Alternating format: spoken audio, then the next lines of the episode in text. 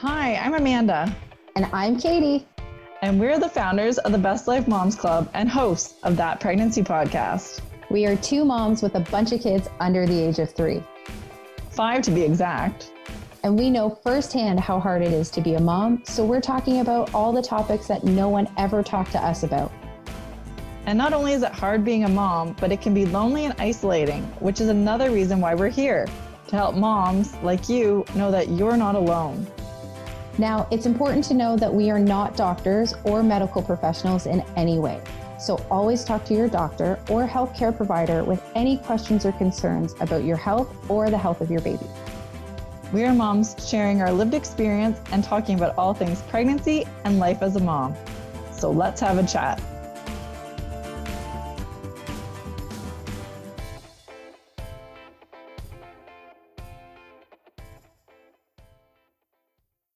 Hello, and welcome to That Pregnancy Podcast.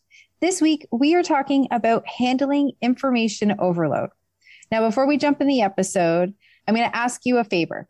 If you are enjoying our show or you like love a specific episode, we would love for you to leave us a review on Apple Podcasts. It's a great way for other people and new listeners to really gauge what our show is all about.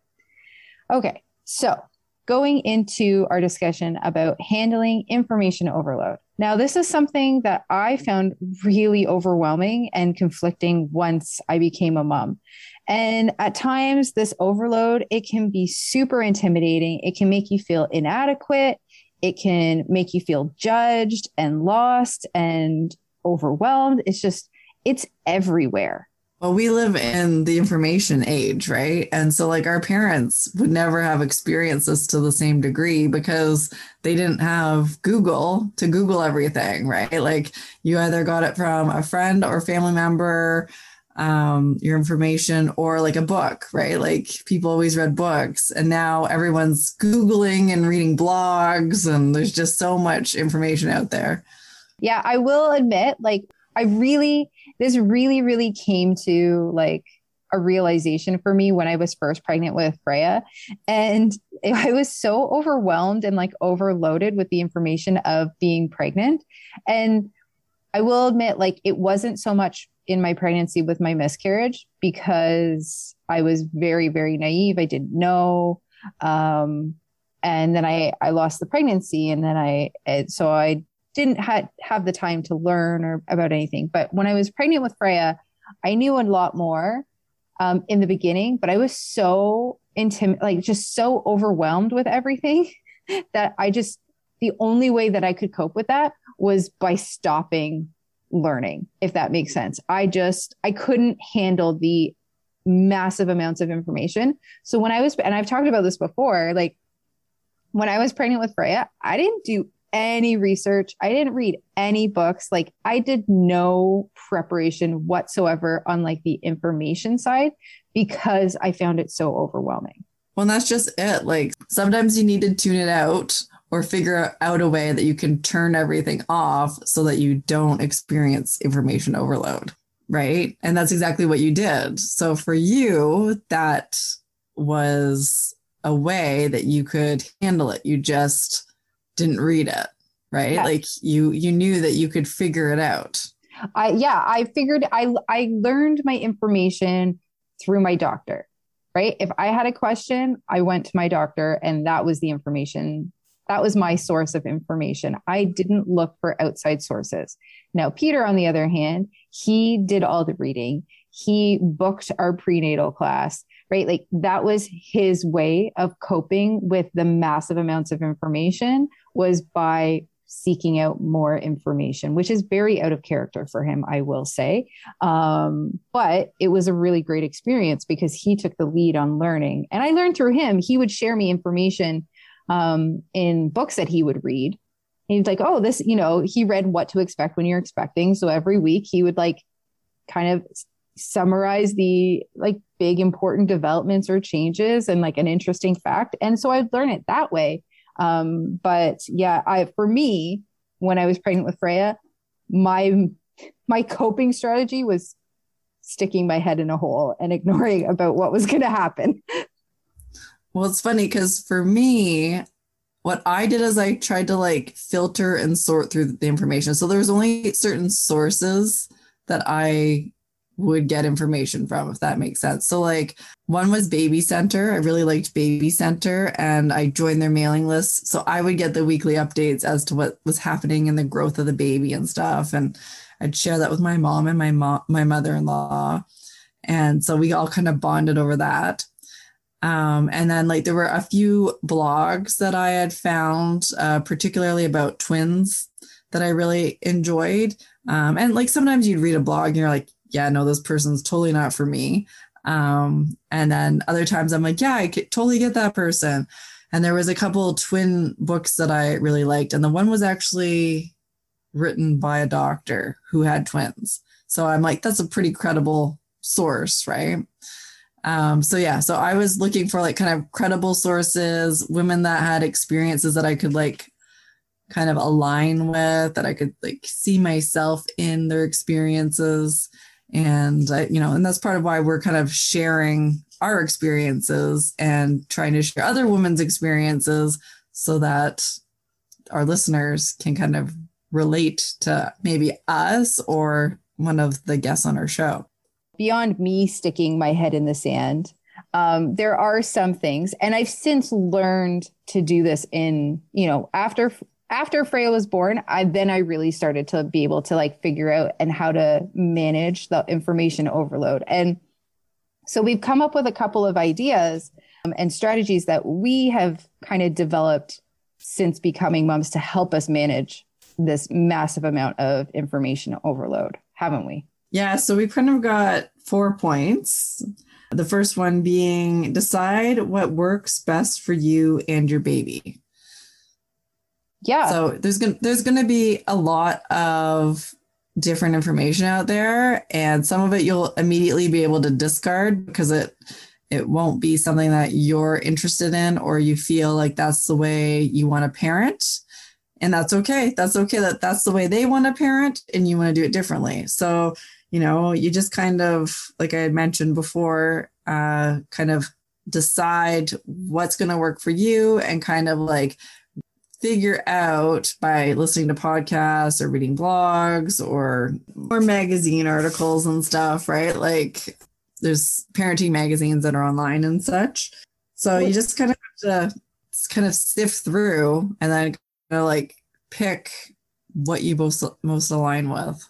Well, yeah, you have to sit and you have to decide on what are your, you know, what's important to you, what are your values, your beliefs, as a family, you and your partner, um, or, you know, in your parenting style, like what sits well with you and how you want to live your life every day and what is important to you in, in life.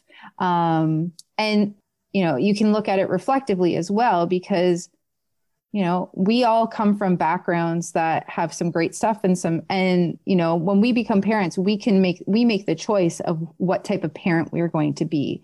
And um, we can also choose what type of parent we will not be right? So we can look at the positive things and look at information that way and also say i'm not going to repeat that information that i've you know i experienced or that experience you can just you know you you look at your values or in your experiences and how that has shaped you as an individual and ultimately that will also shape you as a mom and as a parent because we have the choice to decide how we want to parent, how we want to be a mom, but also how we don't want to be a mom. And that is often tied to our experiences from our own child- childhoods. Yeah, because you realize the things that you you liked in your parents, the things that they did, uh, the things that and the things that you wish that they did. Or, right. or let's let's not let's be honest. Like not everybody has great experiences. It has great childhoods well, right? So it's yeah. not just like what you wish they did, but it's also what they did and you didn't like, right? Yeah. Because it it works we don't have to sugarcoat it because the reality is, you know what? Some people have really shitty childhoods. And that also it can dictate, you know, how you're going to be as a parent. Um, because you want to give them better, a better child, your child, a better childhood than you experience. I know that for, from experience. My dad has talked to me about that a number of times and he has said like, I will never be what I grew up in. He has told me like in speaking to my dad about how he interacts with my kids and everything and how hands-on he is and everything. So he's talking from like a grandparent point of view, but he said it also did shape him as a parent with my brother and myself. And then um, from, you know, identifying and finding things that fit with your beliefs and your values and sit well with you as a family or you and a, as a parent, where do you go from there, Amanda? You kind of have to figure out what's important to you, and then you have to figure out why it's important to you. So we're right. it's like further reflecting on why it's why these things fit well with you. Yeah, it's kind of flushing out and figuring out like for example, like there's different methods to parenting, right? And like different methods within parenting. So like some people uh, will sleep train, for example. Some people will do the cry it out method. Some people won't do the cry it out method. So like you kind of have to like figure out what works for you and then figure out why that works for you because that kind of like leads into like other things too, right? You know, when you find a piece of information on a topic that fits with you, that does kind of create a line of parenting or a style of parenting that other decisions kind of align with in along the growth and experience as a mom. Um, because you, you know, it's parenting. If you're going to visualize it, you know, you start with a decision and then that decision then kind of rolls into another decision. And are you going to be jumping from like lily pad to lily pad or are you going to be rolling making your choices kind of on a rolling continuum where one choice leads into another choice that quite often will lead into another choice? And you know it's a little bit more linear. Doesn't mean that you can't be kind of all using all different styles of parenting um, but you when you make a choice because of your beliefs, you will probably make similar choices on other topics because of your beliefs. Exactly, which is why it's important to really figure out why certain like your initial style is important to you. So number 3 is reflect on how the things will make you feel. Right? So like if you go back to the example of of sleeping, you know, some people some some women will not be able to do the cry it out method. It just doesn't align with how they want to parent, and they can't do it because it would make them anxious or um, they just don't believe in it. So you kind of have to reflect on how the different styles make you feel. So maybe you can't do the cry it out method, but there maybe you still will sleep train yeah. So I think like what you're kind of trying to say is essentially like when you when you were thinking of information or making a decision on a type of on like a group of information, if you're aware of how it makes you feel and if those feelings are negative, if you're you know they're causing like you said stress or anxiety or it's just like your mom gut is like a little bit tight or not you're like ah something's just not right then odds are that decision is not right for you. That information is not right for you. And that's okay because just because that information isn't right for you doesn't mean it's not right for someone else. Um, it's just you have to think about it's important to be aware of how you make your feel things make you feel because I think in life, just in general, like sometimes we make I know I have. I've made choices, not as a parent, but just as a as a person. I've made a choice, um, probably like when I was younger, where I would follow kind of the general, you know, you know, consensus and do like make a choice to like, I don't know, take a course or if I was in school or, you know, you just make a choice because that's kind of what you're supposed to do.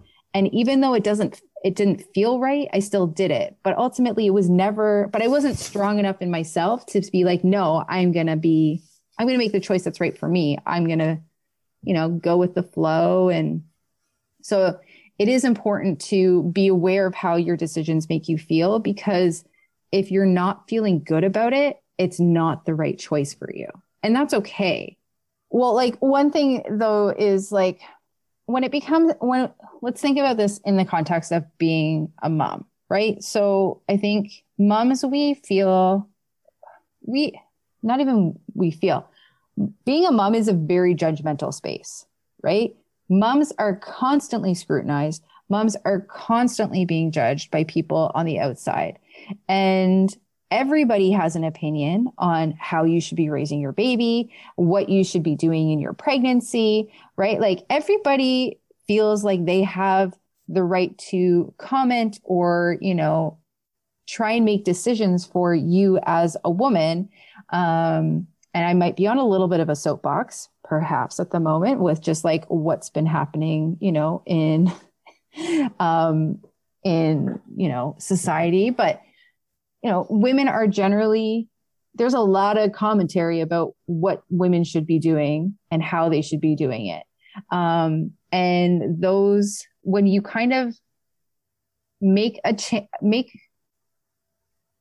when you are processing information and you make a choice that is right for you that people don't necessarily agree with those come with really heavy emotions that are then put on you right? You're judged um, you're scrutinized and and it takes a lot of strength to be able to stand up and say no this is the choice that i'm making and i think for a lot of women i think when we're younger we quite often i know i did i did struggle with standing up for myself and you know making the best choices that were for best for me but once i became a mom you weren't just making choices that were just, I wasn't just making choices for myself. I was making choices for Freya and what was best for her. And that gave me the strength um, to make the choices that I wanted to make before, but now I'm going to make it because I'm going to stand up and do it for my daughter.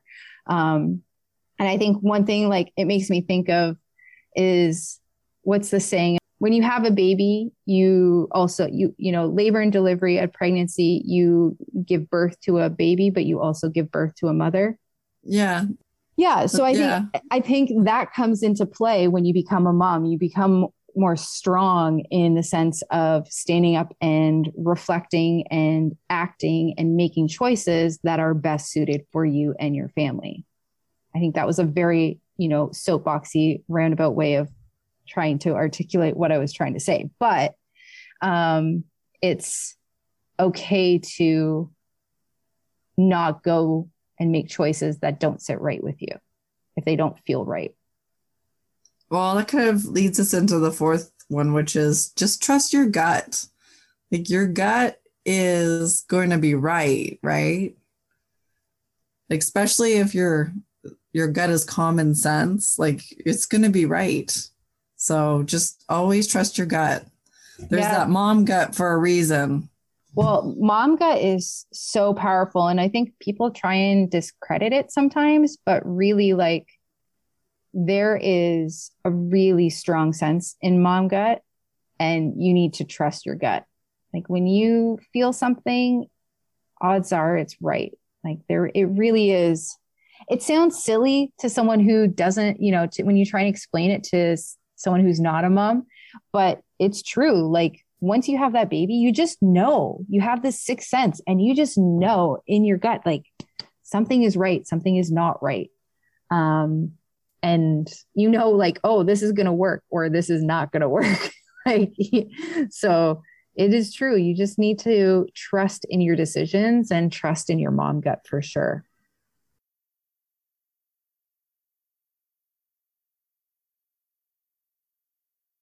Thank you for listening to this episode of That Pregnancy Podcast.